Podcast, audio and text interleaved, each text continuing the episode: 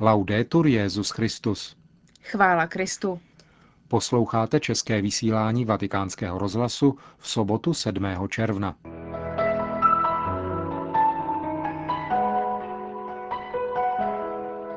O potřebě rozšíření horizontů racionality hovořil dnes Benedikt XVI. k účastníkům Evropského sympózia univerzitních profesorů filozofie. O autentickém mezináboženském dialogu hovořil Benedikt XVI. na setkání se členy Papežské rady věnující se této problematice. Svatý otec jmenoval kardinála Ennio Antonelliho novým předsedou Papežské rady pro rodinu. Hezký poslech vám přejí Milan Glázer a Markéta Šindelářová. Zprávy vatikánského rozhlasu. Vatikán. Benedikt XVI. dnes přijal účastníky 6. Evropského sympózia univerzitních profesorů, kteří se zabývali tématem rozšiřování horizontů racionality a perspektivami filozofie. Přibližně 350 účastníkům sympózia papež poděkoval za organizaci a výběr tématu, které příhodně zapadá do desátého výročí publikace encykliky Fides et Ratio, která poukázala na potřebu obnovit studium filozofie na univerzitách i školách. Krize moderního věku není synonymem úpadku filozofie. Filozofie se naopak musí zasadit o nové pochopení pravé povahy této krize a poukázat na nové perspektivy, podle nichž je třeba se orientovat. Moderní věk není pouhý kulturní, historicky datovatelný fenomén. Ve skutečnosti v sobě zahrnuje novou projekci, nové a přesnější chápání přirozenosti člověka – Není obtížné povšimnout si v dílech významných autorů poctivé reflexe nad těžkostmi, které se stavějí do cesty východisku ze stávající krize. Otevření kreditu, jež prosazují někteří autoři ve vztahu k náboženstvím a zejména křesťanství, je zřejmým znamením upřímné touhy vymanit filozofickou reflexi z její soběstačnosti. La Benedikt XVI. pak zmínil, že již od začátku svého pontifikátu nabízí jako podnět, který by mohl vzbudit zájem o obnovu nezastupitelného postavení filozofie v rámci akademického a kulturního světa, právě výzvu k rozšíření horizontů racionality a připomněl v této souvislosti své hluboké přesvědčení, jež vyjádřil v knize Úvod do křesťanství, že totiž křesťanská víra učinila zřetelné rozhodnutí, Postavila se proti bohům náboženství a za boha filozofů, nebo jinými slovy, postavila se proti navyklým mýtům a za pravdu bytí. Toto tvrzení, které již od počátku vytyčuje cestu křesťanství, ukazuje se jako plně aktuální v onom kulturním dějiném kontextu, který dnes prožíváme. Jedině z tohoto předpokladu, který je zároveň historický i teologický, je možné výjít vstříc novým očekáváním filozofické reflexe. Riziko, že bude náboženství, zvláště to křesťanské, pokládáno za podvrh, je i dnes velmi konkrétní. Křesťanství však není jen poselstvím informativním, ale performativním, pokračoval dále Benedikt XVI. s odkazem na encykliku Spé Salví.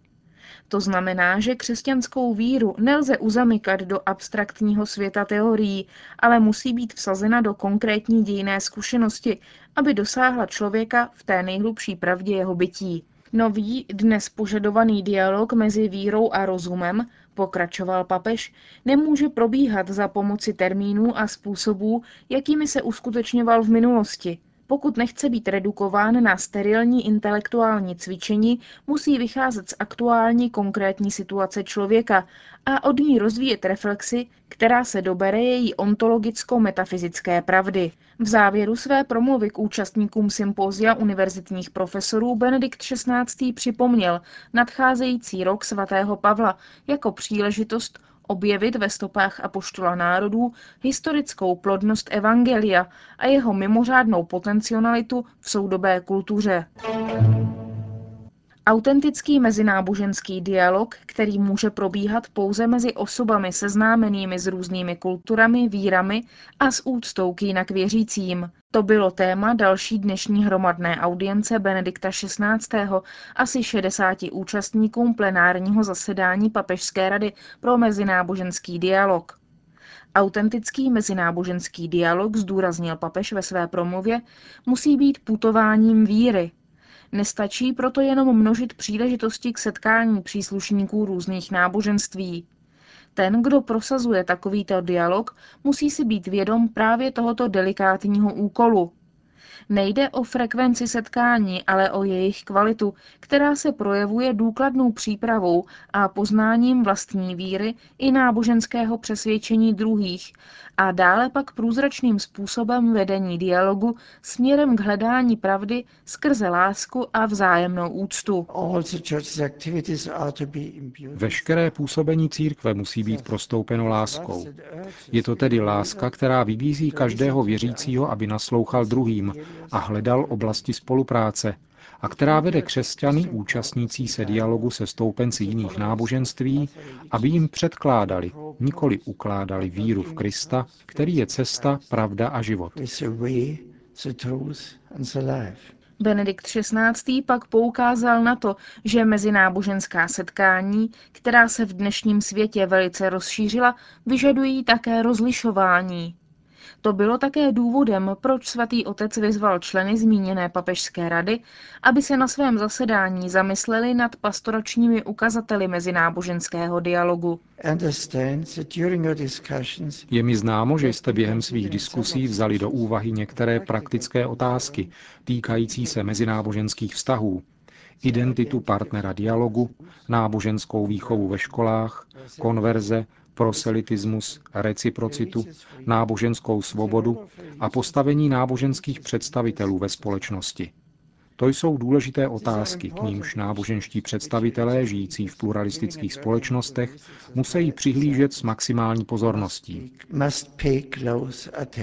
Papež dále zdůraznil, že mezináboženská spolupráce poskytuje příležitost k vyjádření těch nejvyšších ideálů každé náboženské tradice starat se o nemocné, pomáhat obětem přírodních katastrof nebo násilí, péče o staré a chudé, v nichž příslušníci různých náboženství spolupracují, řekl Benedikt XVI. a vyzval pak v závěru všechny, kdo se inspirují učením svého náboženství, aby pomáhali všem trpícím členům v každé společnosti. Vatikán. Benedikt XVI. jmenoval stálého pozorovatele svatého stolce při Radě Evropy ve Štrasburgu. Je jim monsignor Aldo Giordano, který až dosud působil jako generální sekretář Rady evropských biskupských konferencí. Aldo Giordano se narodil v srpnu 1954. Na kněze byl vysvěcen v roce 1979. Přednášel filozofii a morální teologii. Jmenován byl také nový předseda Papežské rady pro rodinu. Stal se jim kardinál Ennio Antonelli, dosavadní arcibiskup Florencie. Do úřadu nastoupí po v dubnu zesnulém kardinálu Truchiliovi. 71-letý kardinál v minulosti vyučoval literaturu a dějiny umění, byl asistentem Asociace katolických učitelů a hnutí učitelů katolické akce. Před Florencií stal také v čele diecézí Gubbio a Perugia. Vatikánskému rozhlasu kardinál Antonelli svěřil, s jakými pocity přijal své jmenování. Především s vděčností svatému otci za důvěru, kterou mi projevil, a pak také s pocitem velké zodpovědnosti kvůli obrovskému významu, který pro církev a pro občanskou společnost rodina má. Já jsem kardinála Truchilia znal zblízka, viděl jsem jeho veliký zápal pro rodinu a jeho velké aktivní a konkrétní úsilí ve prospěch rodiny a také jeho odvahu. Odvahu být nepopulární při obhajování jistých pozic.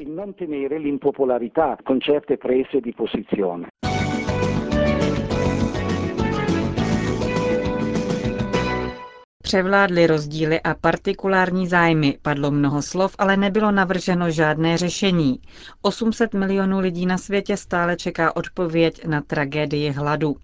Tak komentuje vatikánský deník Osservatore Romano výsledky samitu FAO. O rozpačitých závěrech římského zasedání této agentury OSN pro zemědělství a výživu píší také italská média. Závěrečný dokument má příliš obecný tón a 8,5 miliardy dolarů určených na pomoc nejchudším zemím je málo. Navíc není nic řečeno o strategii využití těchto fondů. Třídenní zasedání FAO bylo věnováno potravinové krizi a zúčastnili se ho představitelé 187 zemí. Zatímco generální ředitel OSN pro výživu a zemědělství Jacques Diouf označil výsledky samitu za uspokojující, nevládní organizace namítají, že podvyživené děti a jejich nešťastní rodiče z něj nic mít nebudou. Tisk vyzývá k dobrému skutku pro svět v podobě zrušení FAO. Ironicky komentuje námahu delegátů, kteří se zaměřili na nákupy v luxusních buticích a popíjení v elegantních hotelech a ve volných chvílích se zabývali údělem těch, kdo umírají hlady. Jak zdůrazňuje vatikánský deník, závěrečná deklarace samitu FAO se vůbec nedotkla nebo jen povrchně zmínila tak klíčové problémy, jako je regulace cen na světovém zemědělském trhu, využívání bioenergie nebo spekulací s potravinovým zbožím. Bez odpovědi zůstala také otázka liberalizace obchodu se zemědělskými produkty – jen těžko lze považovat za úspěch, píše Avenire, přece vzetí, že do roku 2015 má být bída na světě zredukována na polovinu.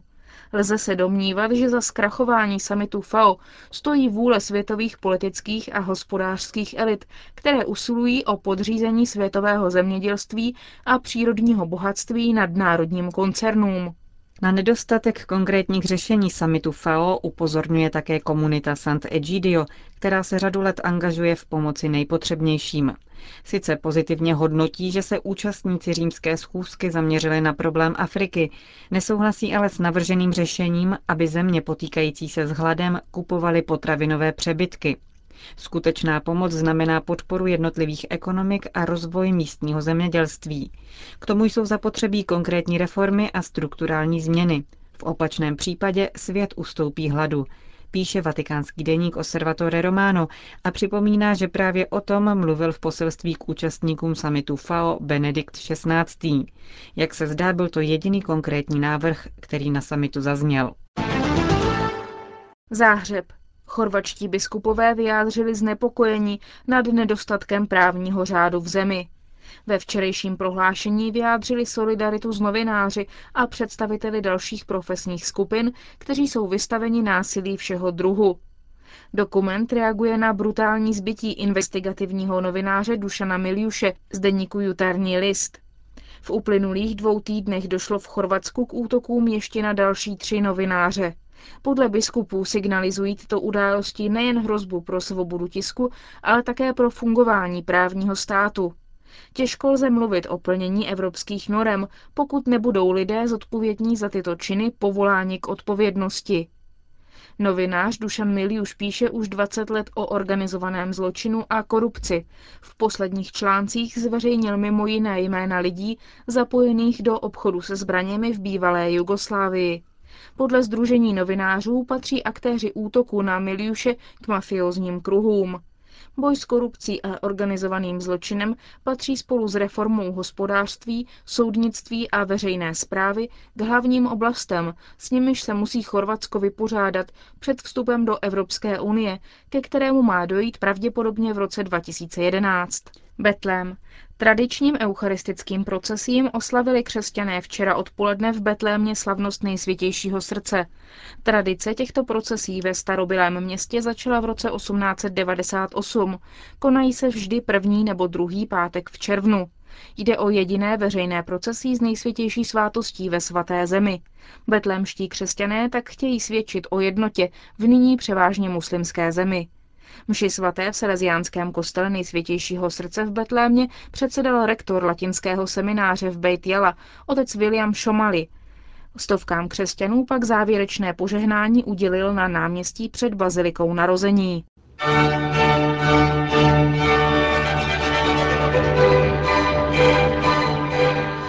Končíme české vysílání vatikánského rozhlasu. Chvála Kristu. Laudetur Jezus Christus.